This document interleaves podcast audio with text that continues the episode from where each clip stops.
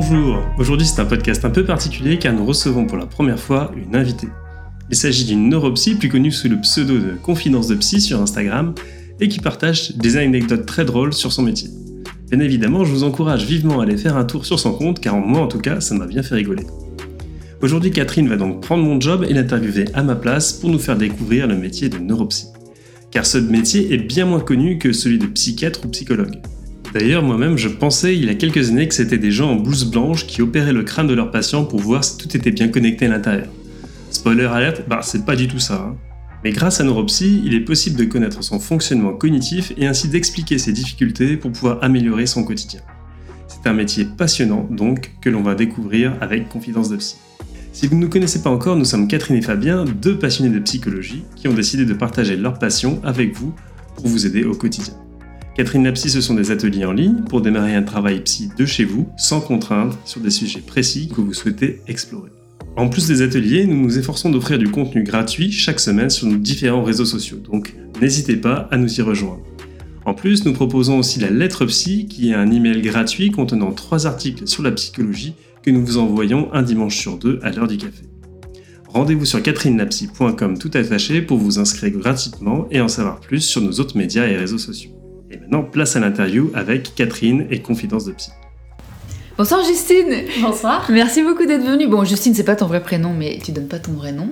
On va t'appeler comme ça ce soir. Et ça fait super plaisir de t'avoir sur Instagram. Tu t'appelles Confidences de Psy, tu racontes plein de trucs super drôles. Moi, je connais plein de gens qui te suivent et qui adorent suivre toutes tes aventures. Et tu es neuropsy.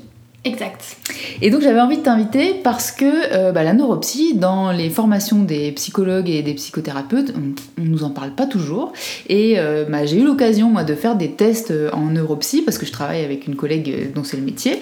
Et euh, comme on travaille à côté et qu'elle m'envoie un certain nombre de, de personnes, moi aussi j'avais envie de savoir si je pouvais lui envoyer du monde, si c'était intéressant pour mes patients parfois d'aller faire des tests. Et euh, en fait j'ai trouvé ça fascinant quand elle m'a fait passer les tests, elle m'a expliqué plein de trucs, et cetera. Donc voilà, peut-être on va en parler un petit peu euh, tout au long de ce podcast, mais voilà, j'avais envie de faire découvrir à mes auditeurs un petit peu euh, le boulot que tu fais. Donc euh, est-ce que tu pourrais nous en dire un peu plus? Qu'est-ce que c'est la neuropsy? Qu'est-ce qu'on fait comme métier quand on a fait des études de neuropsy? Qu'est-ce qu'il faut faire comme étude pour être neuropsy? Est-ce que c'est la même chose que ce que j'ai fait moi? Et voilà, et puis ensuite on, on débattra par rapport à ce que tu vas nous raconter. Et bien volontiers. Du coup, pour devenir neuropsy, c'est une licence de psychologie, donc on a ça en commun déjà. Et ensuite, c'est au niveau du master qu'il y a une spécialisation donc en neuropsychologie. Donc là, c'est assez différent du master que tu as dû faire toi-même. Et c'est assez différent aussi de la formation qu'on peut faire pour devenir psychothérapeute. La neuropsychologie, euh, c'est une discipline euh, qui appartient au champ de la psychologie. Donc euh, le neuropsychologue, en fait, enfin, ce, ce terme de neuropsychologue, il n'existe pas vraiment. Euh, c'est psychologue spécialisé en neuropsychologie. Comme... Donc ça veut dire que ton diplôme, c'est pas écrit neuropsychologue? Non, pas du tout. Okay. Le diplôme, c'est, ouais, c'est un diplôme de psychologie. Euh, voilà, qui... Tu es psychologue? Je suis psychologue. Ok. C'est vraiment une discipline euh, comme la psychologie clinique, la psychologie du développement, la psychologie du travail. Okay. Euh, voilà, donc c'est une spécialisation de la psychologie, mais qui est effectivement assez différente de ce qu'on a l'habitude de, de connaître quand on parle du métier de psychologue. La neuropsychologie, en fait, ça s'intéresse particulièrement, euh, donc toujours à la personne, mais plutôt euh, à travers le prisme des, du côté cognitif, en fait, des processus cognitifs. Est-ce que tu peux expliquer cognitif pour les ouais. gens qui nous écoutent? Les processus cognitifs, ça va être par exemple euh, les différents types de mémoire, euh, la concentration, les capacités d'adaptation, d'organisation... Euh, Euh, le raisonnement, l'intelligence, tout ce genre de choses. Ça pourrait être euh, comment fonctionne notre cerveau finalement, le cognitif? Exactement, donc c'est en lien avec comment fonctionne notre cerveau euh, et puis comment ça se traduit, donc les, le comportement, euh, les émotions. Donc on s'intéresse à l'humain, voilà, comme un psychologue, euh, mais c'est plutôt euh, branché sur euh, ce, ce côté-là, à travers du coup le cognitif, les processus. Euh... Donc le fonctionnement émotionnel, ce serait du cognitif en neuropsy? Eh ben en tout cas, on va considérer qu'il y a des processus cognitifs euh, qui vont être très liés au, au, oui, au fonctionnement euh, émotionnel, et on va se dire bah tiens, si on a tel processus cognitif qui fonctionne de telle manière, et eh ben au niveau émotionnel, ça peut, euh, enfin en tout cas au niveau de l'expression émotionnelle, ça peut se traduire sous cette forme-là. Euh, je sais pas moi, euh, si on prend l'exemple de, d'un comportement type euh, impulsivité, si on parle de personnes Euh, qui présente une désinhibition ou ce genre de choses là, qu'on relie souvent à un côté assez émotionnel, euh, et ben nous on va parler en termes de processus cognitif, on peut parler de défaut d'inhibition, on va dire que parce qu'il y a euh, ce processus-là qui est touché, alors ça va se traduire sous cette forme-là au niveau euh, du comportement. Euh, Voilà. Et alors ça sert à quoi de faire euh, c'est, d'avoir cette comme, connaissance de notre fonctionnement cognitif? Eh ben, c'est une autre manière, en tout cas c'est une manière euh, d'expliquer ce qui se passe pour une personne. Si une personne vient consulter euh, un psy en fonction de, je dirais, de, de, de l'orient... enfin, l'orientation, c'est pas le bon terme parce qu'on peut confondre avec les orientations de la psychothérapie, mmh. mais en fonction en tout cas du champ de la psychologie euh, auquel on s'intéresse, on peut l'expliquer de différentes manières, ce qui peut se passer, enfin, oui, ce qui peut se passer pour la personne. Euh, et la neuropsychologie, en tout cas, ça peut être une des réponses sur euh, qu'est-ce qui se passe pour cette personne, qu'est-ce qui se passe, qu'est-ce qui explique les difficultés de cette personne, et qu'est-ce qu'on peut mettre en place euh, et ben pour faciliter son quotidien, voilà, pour qu'elle comprenne son fonctionnement. Euh, Donc toi, tu vas faire passer des tests pour faire ça ? Ouais. Est-ce que c'est des diagnostics que tu as à la fin de tes tests ? Alors, en fait, déjà, on, on parle beaucoup des tests neuropsy, effectivement, mais le test neuropsy en lui-même, il veut rien dire si on n'a pas un entretien avant. Euh, voilà, on, c'est toujours un entretien qu'on appelle l'anamnèse, où on pose un certain nombre de questions. Déjà, on cherche à comprendre ben, qu'est-ce qui amène la personne à venir consulter. Et ensuite, nous, on a voilà, plein de questions à poser sur la personne, son développement, ce qui se passe dans sa vie actuellement, ce qui motive en tout cas ce, ce, son questionnement. Euh, quelles sont ses attentes par rapport euh, au bilan neuropsychologique, et une fois qu'on a ciblé un petit peu tout ça, effectivement on va proposer un certain nombre de tests qu'on aura choisi en fonction de la personne qu'on a en face, de son âge, euh, de, de son milieu social, enfin il y a plein de choses. Donc si tu peux nous donner par exemple des exemples, qu'est-ce qu'il pourrait y avoir comme test que tu fais passer? Bah, par exemple, alors il y a tous les tests assez classiques de, de, d'intelligence, donc euh, W A I S pour l'adulte, W I S C pour euh, l'enfant. Euh, après il y a des tests de mémoire, donc il y a des, la M É M quatre par exemple, enfin, il y a des batteries de, de, de tests, il y a des tests attentionnels, la T A P par exemple, c'est une batterie de tests informatisée. Euh, des tests des fonctions exécutives, les fonctions exécutives c'est des fonctions qui nous permettent de nous adapter, euh, d'atteindre un but en fait, c'est des, des, les, les différentes stratégies qu'on est capable de mettre en place pour répondre à un, à un objectif euh, fixé, donc on a plein de tests pour évaluer euh, tout ça. Euh, et pour voir du coup comment fonctionne la personne par rapport à quelqu'un du même âge, du même niveau socioculturel, voir du coup bah, est-ce qu'il y a des points forts, est-ce qu'il euh, y a des endroits où il y a des, des, des limites, euh, voilà. Et du coup, à la fin de ton test, tu fais quoi ? tu, tu fais un diagnostic de quelque chose. Par exemple, euh, moi, on me demande parfois si le, ma collègue euh, neuropsy, elle peut diagnostiquer Alzheimer, par exemple, mm-hmm. euh, si elle peut dépister un haut potentiel intellectuel, si elle peut euh, diagnostiquer un T D A H. Donc, est-ce que toi, tu poses ce type de, de diagnostic-là ? Alors, en tant que psychologue, du coup, on n'a pas le droit de poser le diagnostic, puisque ça appartient euh, aux médecins de poser le diagnostic. Par contre, euh, donc moi je travaille notamment dans, un, dans une consultation mémoire où je rencontre des personnes donc, qui ont des troubles de la mémoire dans l'idée de savoir est-ce que ça pourrait être le début d'une maladie euh, type maladie d'Alzheimer. Et dans ce cas-là, moi avec mon bilan, à la fin du bilan, globalement, euh, j'ai une bonne idée de est-ce que c'est ça ou est-ce que mmh. c'est pas ça. Donc le médecin il va s'appuyer sur ce que tu as fait. Exactement, le médecin se sert de ça et puis souvent on peut y avoir l'I R M en complément, mais ce qui prime en fait, ça va être les résultats du bilan neuropsychologique. Mmh. Donc euh, en tout cas on contribue fortement au diagnostic, notamment pour les maladies neurodégénératives et aussi pour des troubles neurodévelop- neurodéveloppementaux. Les troubles neurodéveloppementaux, tu peux nous dire ce que c'est ? Alors ça va être des troubles, euh, on va dire des, des troubles qui sont là de, de, de naissance, euh, donc ça va être le trouble du spectre de l'autisme, ça va être du trouble déficitaire de l'attention avec ou sans hyperactivité. Euh, voilà, le trouble au neurodéveloppement, c'est pas, ça s'oppose en fait à ce qu'on appelle les lésions cérébrales acquises, mmh. où d'un coup il y a eu un accident, où il y a une maladie qui se déclenche, on a une tumeur cérébrale ou quelque chose. Euh... Là, qui va faire des... une atteinte à ses fonctions exécutives ou au fonctionnement voilà, cérébral. C'est ça. Là, là, on dit que c'est acquis parce que c'est arrivé, il y a eu un avant, un après, euh, voilà. Alors que les troubles neurodéveloppementaux, eh ben, ça se développe très tôt en fait, hein. Il n'y a pas eu quelque chose qui s'est passé pour. Euh... pour développer ça, enfin après hein, bien sûr on aura des débats en psychologie. Oui, bah, justement j'allais te dire euh, par rapport à des tests que j'ai passés, bon bah du coup hein, je suis sortie avec des trucs euh, et j'ai, j'avais du mal à, à savoir si, parce que le résultat du test te donne euh, bah, un fonctionnement sur un certain sujet comme tu le disais, mais euh, par exemple les symptômes euh, qu'on peut y voir, bah, moi par exemple en post-trauma je vais voir des symptômes qui sont parfois similaires, et alors comment on va faire la différence entre euh, euh, quelque chose qui qui serait, comme tu dis, euh, neurodéveloppemental, et puis quelque chose qui aurait été, entre guillemets, acquis par euh, du trauma ou des mmh. choses comme ça. Comment euh, c'est, on peut faire la différence entre bah, ça, souvent, c'est, bah, c'est une question qui m'est souvent posée euh, là où je travaille, notamment à la consultation mémoire, avec des personnes. Moi, je, je rencontre de plus en plus de personnes qui ont la cinquantaine et qui arrivent avec cette plainte de euh, difficulté de la mémoire, donc avec l'idée qu'il y aurait peut-être une maladie d'Alzheimer derrière. Donc le but, c'est de faire le point là-dessus, de savoir est-ce que c'est ça, est-ce que c'est autre chose. Et, euh, et en fait, effectivement, il y a des personnes qui ont des, des troubles psy, alors ça peut être effectivement en lien avec le trauma, ou en lien avec une dépression euh, ou autre, et ça crée des troubles de la mémoire. Ouais. Donc pour faire la différence entre qu'est-ce qui pourrait être psy, qu'est-ce qui pourrait être euh, neuro, il y a déjà d'une part dans les tests neuropsychologiques qu'on propose, en fait, on évalue, on mesure le fonctionnement plutôt de plusieurs processus différents. Moi, quand je fais un test de mémoire, je regarde différents processus de la mémoire. Et je sais que euh, dans le cadre d'une maladie d'Alzheimer, j'ai surtout ce process- un processus spécifique qui va être atteint, qui va être par mmh. exemple le stockage dans ce cas-là.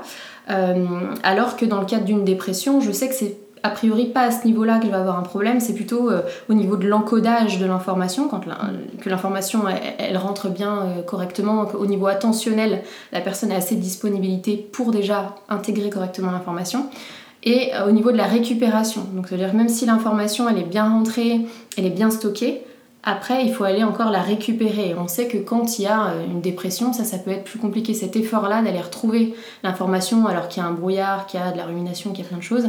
Euh, ça peut être plus difficile. Donc déjà au niveau des tests, on peut voir euh, mais ce que tu disais, c'est vachement intéressant parce que ça montre que finalement euh, parfois derrière ce qu'on nous on imagine un diagnostic ou, euh, ou un dépistage, enfin ou en tout cas ce que tu vas chercher à repérer, en fait à l'intérieur de tes tests, toi t'as des sous-catégories oui. finalement, et par exemple comme tu disais dans un problème de mémoire, bah, tu peux avoir différentes euh, problématiques dans la mémoire euh, qui fonctionnent pas, dans l'attention t'as peut-être différents types oui. de systèmes attentionnels, et donc Donc, euh, en fait, c'est beaucoup plus complexe que juste donner un résultat, un diagnostic ou quelque chose comme ça. C'est ça. En fait, après, le bilan neuropsy, il y a un temps vraiment d'interprétation où on regarde, et puis même pendant le bilan, c'est pas juste on fait passer les tests. Mmh. C'est qu'il y a toujours de l'observation, ce qui est en train de se passer, ce qui s'est passé à tel moment qui peut expliquer tel résultat. C'est pour ça aussi qu'on fait passer plusieurs tests. Moi, je ferai jamais passer de manière isolée un test de mémoire, en fait. J'ai besoin d'autres choses pour comprendre qu'est-ce qui se passe dans ce test de la mémoire. C'est pour ça que des fois, on peut faire des tests complémentaires s'il y a quelque chose qui nous échappe, si on a une incertitude. Alors, mmh. on a rarement une certitude absolue aussi, hein. ça, voilà, ça reste de l'humain. Oui, c'est important à préciser parce que parfois on a l'impression que en fait, ce serait juste une cotation. Euh, euh, et effectivement, j'ai, j'ai constaté qu'il y a beaucoup d'interprétations, et mmh. donc c'est quand même assez complexe comme boulot. Ce que tu fais, c'est que, ok, passer les trucs et puis cocher des cases pendant que la personne euh, fait son test, c'est une chose, mais après, comment tu interprètes ça, c'est oui. compliqué. Et surtout que là, je parlais des, essentiellement des tests, mais en fait, on peut pas se limiter à ça parce que là, ce que j'ai dit, c'est la version propre, très jolie, où je vais dire voilà, si c'est ça c'est la maladie d'Alzheimer, si c'est ça c'est plutôt de la dépression. Sauf qu'en pratique c'est plus complexe que ça. En pratique il y a certaines formes de dépression où on voit qu'il y a un vrai trouble du stockage aussi, euh, et c'est pas la maladie d'Alzheimer mais c'est bien la dépression qui fait ça. Euh, donc là ce qui nous aide beaucoup c'est ce fameux entretien qu'on réalise toujours avant, où on va creuser euh, à chaque fois, ben voilà, la personne arrive avec sa difficulté et nous on va essayer de comprendre quand est-ce que ça a commencé, sous quelle forme, comment ça se traduit, de, voilà, depuis quand est-ce que c'est stable, est-ce que ça s'accentue, est-ce que ça va de mieux en mieux. Enfin, il y a tout un tas de questions qu'on va essayer de poser pour comprendre comment le problème est arrivé. Euh, et ça, ça nous aide beaucoup aussi à, à y voir plus clair et à essayer de démêler un petit peu ce qui pourrait être psy. Ouais, donc vous avez euh, quand même une sacrée compétence de, de, d'observation et d'interprétation de ce que vous voyez. Et c'est vrai que je me souviens que ma collègue me disait, euh, quand je lui disais mais pour, comment t'en es arrivé de, de ce résultat chiffré à euh, ce que tu m'as dit ensuite, elle me dit mais parce que quand tu passais euh, tel item, ben là t'étais en train de regarder tel truc, à ce moment-là, euh, là tu, tu faisais l'exercice pendant quelques secondes et après euh, tu, tu, tu, tu l'envoyais mmh. chier. Et en fait, bah, elle Elle observait tout ça et elle s'en sert pour interpréter, donc vous avez quand même une, c'est ça. Euh, plein ouais. d'infos à, à récupérer, quoi. Et pareil, dans le test, on va regarder, je sais pas moi, si le test fait quarante questions, euh, on va pas juste regarder combien il y a eu de réponses, de bonnes réponses sur ces quarante questions, on va regarder comment se répartissent les erreurs, essayer de voir au niveau attentionnel comment ça fluctue, est-ce qu'il y a un effondrement dans la deuxième partie du test, est-ce qu'au contraire c'est au début, est-ce que mmh. c'est plutôt, euh, je sais pas, une anxiété de performance, est-ce qu'au contraire il y a une fatigabilité, est-ce qu'il y a un problème d'attention soutenue, enfin, à chaque fois on analyse. Quand il y a des erreurs, on essaie de comprendre eh ben, qu'est-ce qui explique tout ça, parce qu'on sait que c'est multifactoriel et que c'est pas juste un test où ben, s'il y a cinq mauvaises réponses, alors c'est déficitaire, alors la personne personne elle a un problème sur ce que euh, est censé mesurer le test. On sait qu'il y a plein d'autres choses, même si on essaye d'avoir des tests en neuropsychologie euh, qui mesurent ce qu'on veut qu'ils mesurent, ben, dans les faits c'est plus compliqué que bah, ça. L'humain oui, est un peu compliqué, euh, voilà. plus compliqué que juste des items à cocher, quoi. Il y a toujours plein de choses qui interviennent et qui se jouent pendant la passation. Et on est obligé dans, de, voilà, de, de, de faire attention à tout ça. Et donc effectivement, il y a les tests, c'est important, les normes, c'est très important. Mais il y a toute l'observation et on va tenir largement euh, autant compte de ce qu'on observe pendant la rencontre et de l'entretien que des, des résultats. Et même, on va, enfin, ce qui prime, c'est les observations, c'est ce qui s'est passé pendant l'entretien. Ça prime sur ce qu'on peut observer euh, pendant, euh, enfin, sur les résultats au test. Oui, donc il faut vraiment avoir confiance finalement dans le professionnel sur la manière dont il va interpréter euh, oui. ce qu'on va faire. Après, il y a des choses qui se discutent après, on peut avoir des hypothèses. Hein. Parfois, voilà, quand on n'a pas de réponse certaine, quand on se pose encore pas mal de questions après tout ça, c'est des choses qu'on peut tester avec la personne, on la reçoit pour donc lui donner les résultats de tout ce qu'on, voilà, de ce qu'on a fait ensemble. Et puis on peut questionner, on peut dire, ben voilà, il y a euh, telle difficulté à, à cet endroit-là, euh, ça pourrait être dû à ça, ou à ça, ou à ça, qu'est-ce que vous en pensez ? Enfin, c'est un truc qui se co-construit aussi. Nous, on a la connaissance euh, théorique, il y a les observations, mais euh, le, le, le patient, la personne qu'on rencontre, elle a, euh, c'est, c'est, enfin, elle a beaucoup de réponses aux questions euh, qu'on se pose, quoi. Mais justement, ça, ça m'intéresse, à quel moment vous vous dites, par exemple, cette personne aurait besoin d'un suivi en psychothérapie ? Parce que donc, ma collègue, elle, elle m'adresse à un certain nombre de, de personnes euh, suite à ces entretiens, mais est-ce que, euh, du coup, c'est, elle, elle a cette anamnèse, comme tu dis, puis après, elle dit, bah, du coup, on va, on va pas passer le test pour l'instant, parce que je crois que dans certains cas, c'est ce qu'elle fait, elle dit, on va pas passer le test pour l'instant, parce qu'en fait, ce que j'entends, c'est qu'il y a visiblement du trauma ou une dépression ou du trouble anxieux, et cetera. Il faut mmh. d'abord aller traiter ça, sinon ça va fausser votre test. Exact. Ou bien est-ce que c'est à l'intérieur du test que, ou avec les résultats du test que parfois tu vas te dire, ben, je pense qu'il y aurait besoin d'un suivi psy. À quel moment en fait tu fais cette bascule vers un thérapeute ? Alors souvent, euh, c'est pendant l'entretien. Alors c'est l'entretien en fait d'avant qui va faire qu'on pense que ce serait un suivi psy qui serait le plus adapté pour cette personne. Par exemple, que le suivi psy, il, est... il serait beaucoup plus adapté qu'un suivi neuropsy. Euh, dans ma pratique à moi, donc en institution, dans un hôpital, je vais quand même faire passer le bilan parce que justement on essaye de démêler ce qui peut venir du psy, ce qui peut venir du neuro, donc dans ce sens-là, enfin ça a du sens. Par contre, euh, dans l'idée, on va éviter quand même de faire passer un test, je sais pas moi, dans un, dans un épisode aigu, je sais pas, un épisode aigu, une phase maniaque, ça n'a pas de sens. On va pas faire passer un test neuropsychologique à ce moment-là. Mmh. Euh, donc là on va renvoyer directement là, vers le psychiatre ou quelque chose comme ça, mais en fait très souvent les personnes qui viennent faire un bilan neuropsychologique, à la base il y a une souffrance, il y a une, voilà, la, la demande qui émerge, enfin, si, si la personne se déplace pour ouais, faire ça, démarche, c'est qu'il y a une souffrance, et ça rejoint un peu ce que je disais tout à l'heure avec ces personnes qui viennent Euh, avec la crainte d'avoir une maladie d'Alzheimer, parce que voilà, elles, elles oublient tout, elles sont plus aussi performantes au travail. Et vraiment la question c'est ça, c'est euh, je comprends pas, j'ai, j'ai tout, mais euh, j'ai, j'ai peur, j'oublie, enfin là il se passe quelque chose, j'ai peur d'avoir une maladie d'Alzheimer.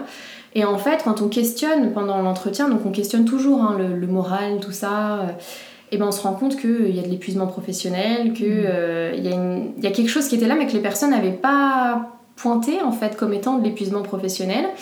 Pourtant, c'est difficile pour elle d'en parler, on voit qu'il y a vite les larmes qui arrivent. Enfin, donc là, on voit qu'il y a quelque chose, que probablement que le bilan neuropsy, c'est la porte d'entrée. Il y a plein de fois où vraiment le bilan neuropsy, c'est la porte d'entrée, parce que ça, ça fait aussi un peu moins peur qu'elle est... Euh, c'est vrai que nous, on fait, on fait peur. Non, mais il y a quelque chose vraiment où on se dit, euh, on passe par le symptôme neuro, voilà, problème de mémoire, Euh, pour pouvoir ensuite aller chez le psy, et en fait ça vient légitimer le bilan neuropsy, mmh. il va objectiver des choses. Moi chez ces personnes là souvent effectivement je vais repérer des troubles, mais je vais pas repérer les troubles de mémoire euh, typiques Alzheimer, même pas un début, même pas un truc qui ressemblerait, mais je vais repérer les troubles bah oui, qui sont typiques euh, de, de difficultés psychologiques. mmh. Donc oui, les, les difficultés elles sont là, il n'y a pas de doute, il n'y a pas de doute que dans le quotidien ça se transforme bien en difficulté de la mémoire, qu'il y a des oublis, euh, voilà. Donc déjà on vient dire oui, on repère bien, et il y a bien ces difficultés, enfin, même si on ne les repérait pas, c'est la personne qui dit qu'il y a des difficultés, il y a des difficultés, mais souvent le bilan il permet de dire j'ai repéré que oui, il vous faut plus de temps, vous êtes tout à fait capable d'y arriver, mais il vous faut plus de temps que ce qu'on pourrait attendre. Alors à quoi ça, enfin, comment ça peut s'expliquer ? Mais déjà ça en soi ça peut être thérapeutique, hein. Ouais. Ça veut dire que tu déculpabilises quelqu'un de, de, de la problématique qu'elle a, et, et peut-être cette personne elle va dire bon ok, du coup je vais m'autoriser à prendre du temps alors qu'avant euh, elle le faisait pas. Ouais. Donc ça peut être aussi très thérapeutique d'avoir juste cette validation. Oui, tout à fait. Et alors après, nous, ce qui, enfin, moi, ce qui peut m'embêter parfois, c'est que c'est vrai que ça, c'est un soulagement un peu immédiat. Je le repère. Ce truc de oui, on légitime ce que la personne ressent, on rassure aussi. Voilà, on pense pas à une maladie d'Alzheimer. Mais du coup, parfois, ça s'en tient là. Parce que la personne, elle, bon, elle a entendu qu'il y avait ça, mais ça va être mis sur le côté. Et bon, je suis rassurée, c'est pas la maladie d'Alzheimer, mais euh, je continue, je veux surtout pas qu'on m'arrête. On... Et parfois, au contraire, ça permet effectivement d'ouvrir la porte vers un suivi psy. Et dans ce cas-là, bon, ben, on, on est content parce que ben, ça a du sens et, euh, et voilà, ça aura permis d'accompagner la personne. Enfin, on aura permis à la personne de, de trouver euh, l'accompagnement qui semble le plus adapté. Mais, euh, mais c'est compliqué parce que oui, on ne vient pas toujours euh, voir le neuropsy euh, parce que c'est un, un souci neuropsy. Très souvent, il euh, y a cette histoire psy derrière euh, parce que c'est la souffrance, surtout en libéral, je pense en fait. Euh, quand on vient consulter, enfin il y a plein de personnes quand elles viennent consulter et qu'elles viennent oui, mettre une somme coup. d'argent, c'est, non, ça. c'est ça, en libéral, c'est... cette somme pour le bilan neuropsy, c'est qu'il y a un truc derrière, c'est que vraiment, alors particulièrement les adultes, les enfants ça se fait même plus facilement, euh, mais particulièrement les adultes qui viennent, c'est que ouais il y a il y a de la souffrance de quelque chose, ouais. Mmh. Et souvent, pas toujours bien sûr, hein, mais souvent il y a quand même du psy derrière. Donc ouais. Ça va être la porte d'entrée, euh, voilà, finalement, euh, c'est pas mal, finalement, parce que s'ils vous font confiance, après, ils ont peut-être plus confiance dans les personnes que vous recommandez. Oui. Euh, effectivement. Euh, mais ce que tu dis, je trouve intéressant, c'est que par rapport à peut-être une représentation qu'on pourrait avoir du neuropsy, qui est vraiment, euh, c'est pour les cas euh, euh, soit très psychiatriques, euh, euh, soit euh, euh, vraiment avec des troubles cognitifs lourds, finalement, ce que tu dis, c'est non, il y a des personnes qui ont une souffrance et qui veulent comprendre comment ils fonctionnent. Alors, parfois, ils ont une demande un peu plus ciblée et ils vont te dire, voilà, c'est au niveau de ma mémoire, c'est au niveau, bah, y en a qui veulent euh, tester leur intelligence, euh, ou c'est au niveau de mon attention, ou c'est au niveau de ma condition sociale, ou enfin tout un tas d'autres choses que vous avez euh, comme test à faire passer. Et finalement, ça veut pas dire forcément qu'il y a, euh, euh, comment dire, euh, un truc extrêmement grave, quoi. C'est aussi les gens peuvent venir pour mieux se comprendre et oui. Voilà, comprendre comment fonctionne ma mémoire, parce que même s'il n'y a pas un Alzheimer comme tu dis, bah, tu vas leur expliquer qu'est-ce qui fonctionne mieux, qu'est-ce qui fonctionne moins bien. S'il y a un trouble de l'attention, on va dire voilà, c'est ici que ça fonctionne moins bien, mais ça par contre ça marche et du coup on peut faire comme ci, comme ça. Euh, ouais. c'est, ça peut être fait aussi euh, pour mieux se comprendre. C'est ça. En fait, on, ce qu'on dit, c'est que le bilan neuropsy, c'est une photo qu'on fait à un instant T, donc on va pouvoir euh, établir entre guillemets le profil cognitif de la personne, donc comment fonctionne sa mémoire, comment fonctionne son attention, euh, comment fonctionne le raisonnement de, de cette personne. Et donc oui, on va pouvoir identifier quelles sont les ressources, est-ce qu'il y a des points forts, est-ce qu'il y a des endroits où vraiment on sent que c'est un appui, un très bon appui pour la personne, qui pourrait venir compenser des points euh, plus faibles à d'autres mmh. endroits. Donc, oui, parce que notre cerveau compense en fait, quand il y a quelque chose qui marche pas, il va y développer autre chose pour... Euh... Et bien souvent oui, souvent, alors à part sur des, des profils euh, parfois de déficience intellectuelle où euh, et ben là euh, ça peut ça être plus compliqué bien. D'avoir des, les points d'appui au niveau cognitif, euh, mais sinon c'est très, c'est très régulier qu'il y ait des, des, points, euh, des points forts à des endroits, euh, il y a des points faibles à d'autres endroits, mais euh, il y a... Euh, En fait, l'idée dans ce cas-là, c'est de pouvoir dresser le profil cognitif de la personne. Et puis, nous, on peut aussi donner des, des astuces. Dans ce cas-là, on peut signifier à la personne, voilà, euh, vous avez plutôt tendance à fonctionner comme ça. On voit qu'à ce niveau-là, eh ben, vous fonctionnez particulièrement bien. À ce niveau-là, ça a l'air d'être un petit peu plus compliqué. Est-ce que vous, vous l'avez repéré, oui ou non ? Comment vous palliez ça ? Enfin, si vraiment, enfin, s'il y a des difficultés, comment est-ce que vous faites avec ça ? Il y a Donc plein en fait, de tu fais encore un entretien à la fin, finalement. Oui. Pour voir comment la personne reçoit les résultats que toi t'as trouvé. Bah, bien sûr, on n'affiche pas les résultats comme la vérité générale de quelque chose. Déjà, on veut savoir euh, est-ce que vous, c'est des choses que vous observez euh, dans votre quotidien. Alors parfois complètement, euh, d'autres fois bon non, non, non, moi je repère pas trop ça. C'est toujours un échange, une discussion, et toujours dans le but de qu'est-ce qu'on en fait en fait. Euh, oui, c'est ça, c'est pourquoi on est venu et qu'est-ce qu'on va faire avec ce qu'on va récupérer. C'est ça, c'est une bonne question, ça c'est vraiment la, la question pendant l'entretien de, de départ. Des, d'ailleurs, des fois, il y a des personnes qui viennent pour un bilan neuropsy et comme tu l'as dit tout à l'heure, il n'y aura pas de bilan neuropsy. Mm.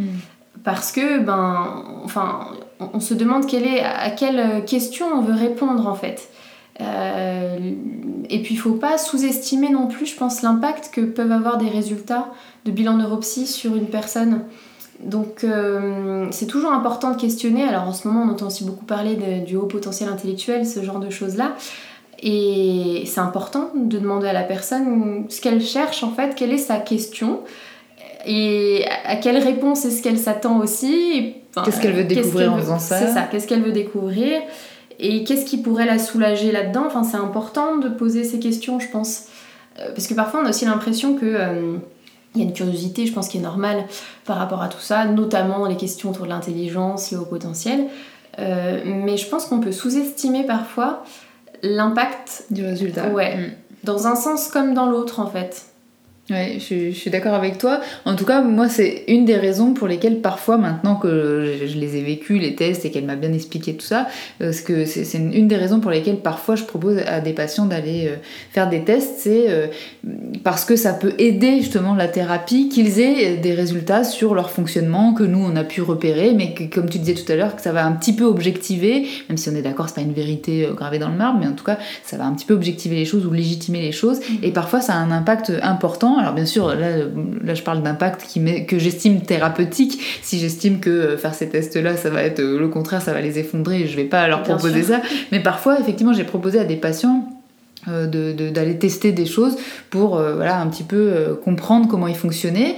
Et, euh, et y a, enfin, en tout cas, dans ce que j'ai pu vivre, que ce soit pour moi ou pour les patients, il n'y a jamais un truc où tout est parfait ou tout est nul, quoi. Il y a des choses qui fonctionnent plus ou moins bien, en fait, euh, d'une personne à l'autre. Et, et c'est intéressant, je trouve, euh, euh, par rapport au travail que moi je peux faire avec eux, qu'ils puissent entendre, bah ça, ça fonctionne, et ça, ça fonctionne peut-être moins bien.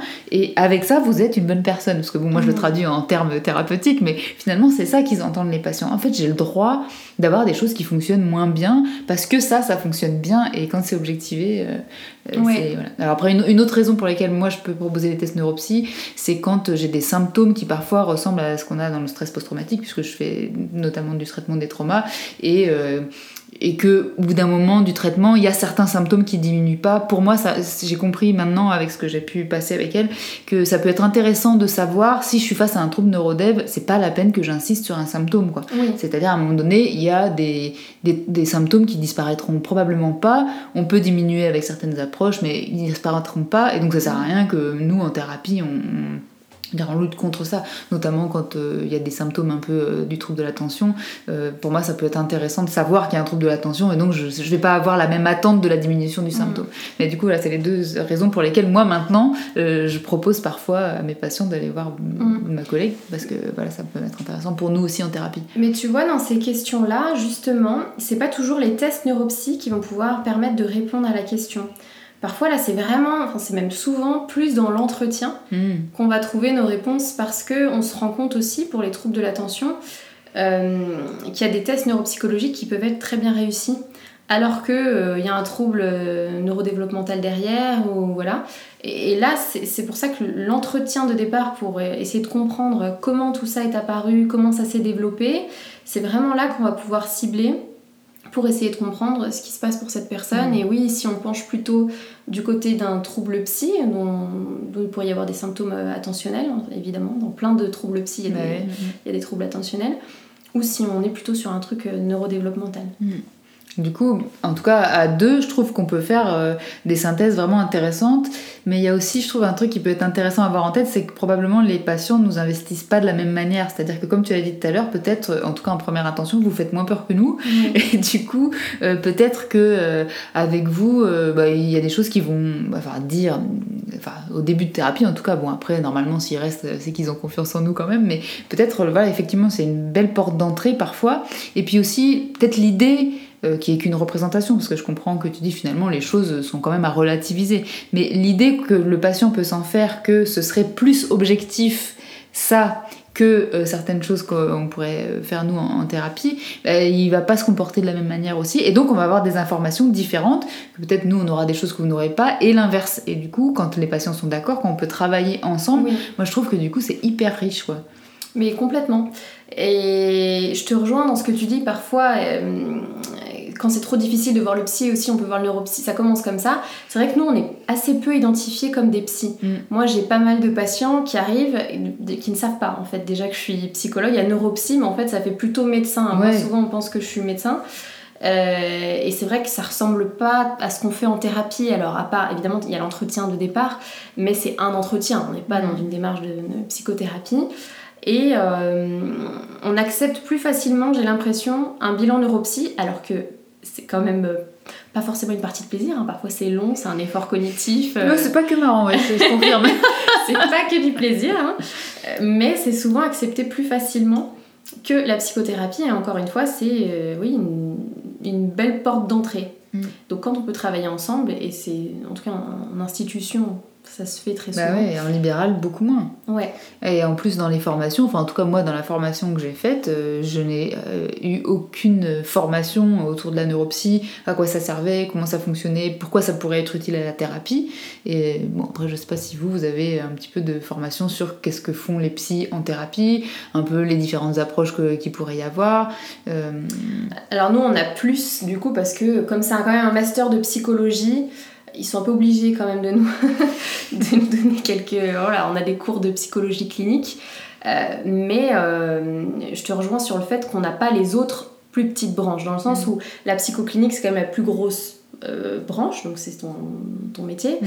Euh, mais en fait, euh, moi, j'ai pas eu de cours de psycho du travail euh, ou de psychosocial, enfin, j'en ai eu un petit peu en licence, Euh, mais c'est surtout au niveau du master, nous oui on... après ça dépend des masters aussi, on n'a pas fait le même master toutes les deux, mmh. c'était pas les mêmes orientations. Mmh. euh, moi dans l'orientation de mon master j'ai eu des cours de psychologie clinique, donc d'orientation euh, cognitive et comportementale, euh, et il y a des ponts quand même qui peuvent se faire entre l'orientation euh, la psycho voilà, cognitive et comportementale et la neuropsychologie. Mmh.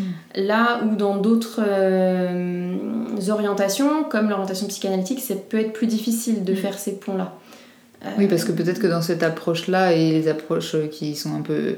Euh, qui pourraient être similaires, ça n'a peut-être pas de sens d'avoir euh, l'apport d'un, d'un test neuropsy, peut-être. Oui, parfois on est sur des...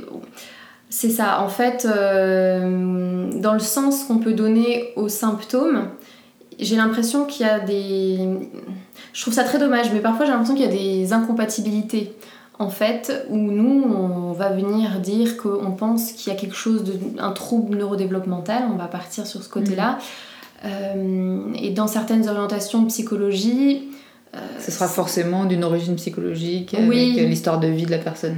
Oui, ou en mmh. tout cas, il va falloir explorer ça euh, de manière beaucoup plus... Alors, oui, de manière très importante. Et ce qui est normal, en fait, c'est ce qu'on fait en neuropsychologie, mais j'ai l'impression que c'est pas toujours connu. Justement, comme tu le disais tout à l'heure, euh, tu pouvais être surprise qu'il y ait tout, peut-être cette grande phase d'entretien, mmh. qu'il y ait un autre entretien après. En fait, j'ai l'impression qu'on croit que la neuropsychologie, c'est des tests neuropsy. C'est ça, exactement. Et si on s'en tient à ça... Là, on peut se dire, non, mais on rate complètement quelque chose. Cet enfant, euh, euh, c'est probablement autre chose. Il y a d'autres choses qui se jouent à d'autres endroits. Et évidemment, en fait. Mais moi, c'était vraiment la représentation que j'en avais, en fait. Ouais.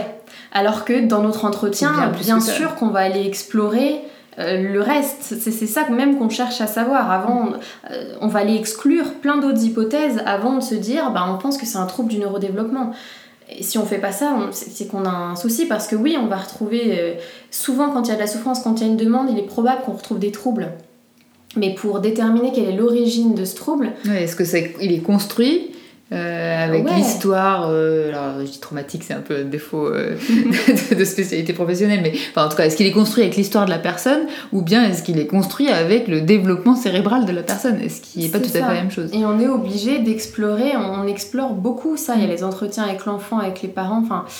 Notre euh, but même, c'est d'aller chercher pour voir qu'est-ce qu'on peut exclure. Voilà, on a plein d'hypothèses. Quand on trouve qu'il y a un trouble de l'attention via les tests, on a plein d'hypothèses qui peuvent expliquer ça.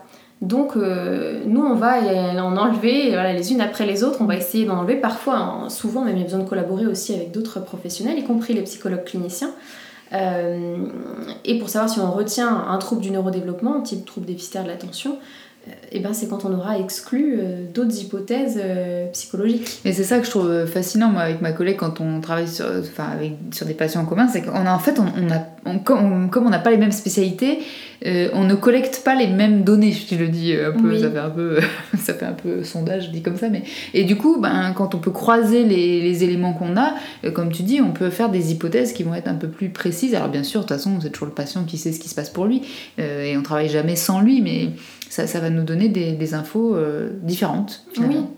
Oui. oui, et puis en plus, souvent, en tout cas, c'est pas rare du tout qu'il y ait des choses qui soient mêlées. Euh, et on sait qu'il y a les facteurs environnementaux qui peuvent précipiter certaines choses mmh. aussi, notamment, et je pense à toutes les questions qu'on se pose par rapport à la maladie d'Alzheimer, comme on en parlait un petit peu tout à l'heure, où euh, on repère que il y a plusieurs choses qui font qu'il y a une maladie d'Alzheimer qui, euh, qui se met en place, on va dire.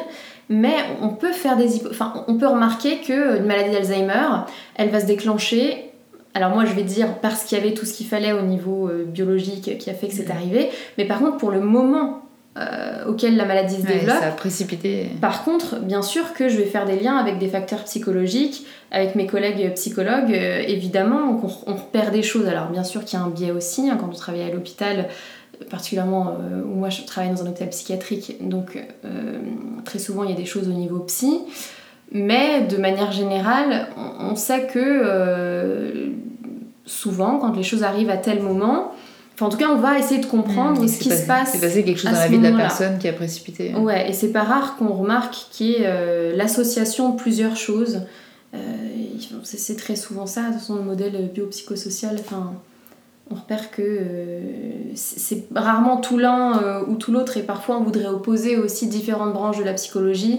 Parce que l'un, ne, voilà, la neuropsycho par exemple, ne penserait que au côté neurologique, euh, euh, génétique, tout ça, alors que euh, un autre, d'autres branches de psychologie pourraient ne, ne, ne voir que par le prisme de, du côté psy, de, de, mm. du développement psychologique, psycho-affectif, tout ça. Alors que je pense qu'aujourd'hui, on est quand même beaucoup de professionnels à voir que tout ça, c'est très mm. intriqué et qu'il faut qu'on bosse ensemble, quoi. Là-dessus, je suis bien d'accord avec toi. Donc, ça serait bien que dans nos formations, ce soit un petit peu plus, je trouve, euh, valorisé. Ouais. Je te propose qu'on s'arrête là-dessus. Euh, pendant qu'on parlait, je me disais ça pourrait être intéressant de faire, euh, si les personnes qui nous écoutent sont intéressées, donc n'hésitez pas à venir nous dire sur le, pas, par mail ou sur euh, le compte Instagram sur Catherine Lapsy, si ça vous intéresserait qu'on fasse, euh, et si Justine était d'accord, qu'on refasse des podcasts sur des troubles en particulier, notamment... Euh, Donc t'as déjà fait des choses sur le potentiel intellectuel, donc je te propose pas forcément ouais. qu'on fasse ça. T'as fait un podcast avec euh... non, avec Anaïs de Neurosapiens. Voilà, avec Neurosa... ouais. Anaïs de Neurosapiens, si vous voulez l'écouter. Euh, donc sur le podcast de Neurosapiens, où vous retrouvez notre Justine euh, qui parle du haut potentiel intellectuel, mais peut-être on pourrait parler du trouble de l'attention. Je pense à, on me pose régulièrement des questions euh, là-dessus, et il y a peut-être euh, d'autres troubles auxquels là je suis en train de penser, mais on pourrait discuter nous. Donc dites-nous si ça vous intéresse, puis moi je vais essayer de soudoyer. Euh... On peut Confi- s'arranger. Ouais, Confidences de Psy, si ça vous intéressait, pour qu'on parle un petit peu plus de certains troubles qui euh, nécessitent souvent des suivis à la fois en neuropsy et à la fois en psychothérapie. Et, et en tout cas, pour le T D A H, c'est vrai que c'est un trouble sur lequel bah, moi je trouve intéressant d'avoir euh, la, l'association, la, l'association des, des, des deux métiers, parce que bah, moi, il y a des données que j'aurais pas euh, dans, dans mes séances de thérapie, et, et ma collègue, il y a des données qu'elle n'aura pas euh, dans son test, parce qu'il lui manquera d'autres choses. Donc ça peut être... En tout cas, ça, c'est un trouble, moi, je trouve vraiment intéressant de travailler ensemble. Mais il y en a peut-être d'autres auxquels on pense. Bon, on pourrait... Donc voilà, dites-nous, voilà, on dira. Si ça vous intéresse, bah vous le dites soit à Confidences de Psy, soit à moi, et puis on essaiera de se programmer ça dans les mois qui viennent. Oui. Bah bonne soirée à toi, et puis à très bientôt à tout le monde.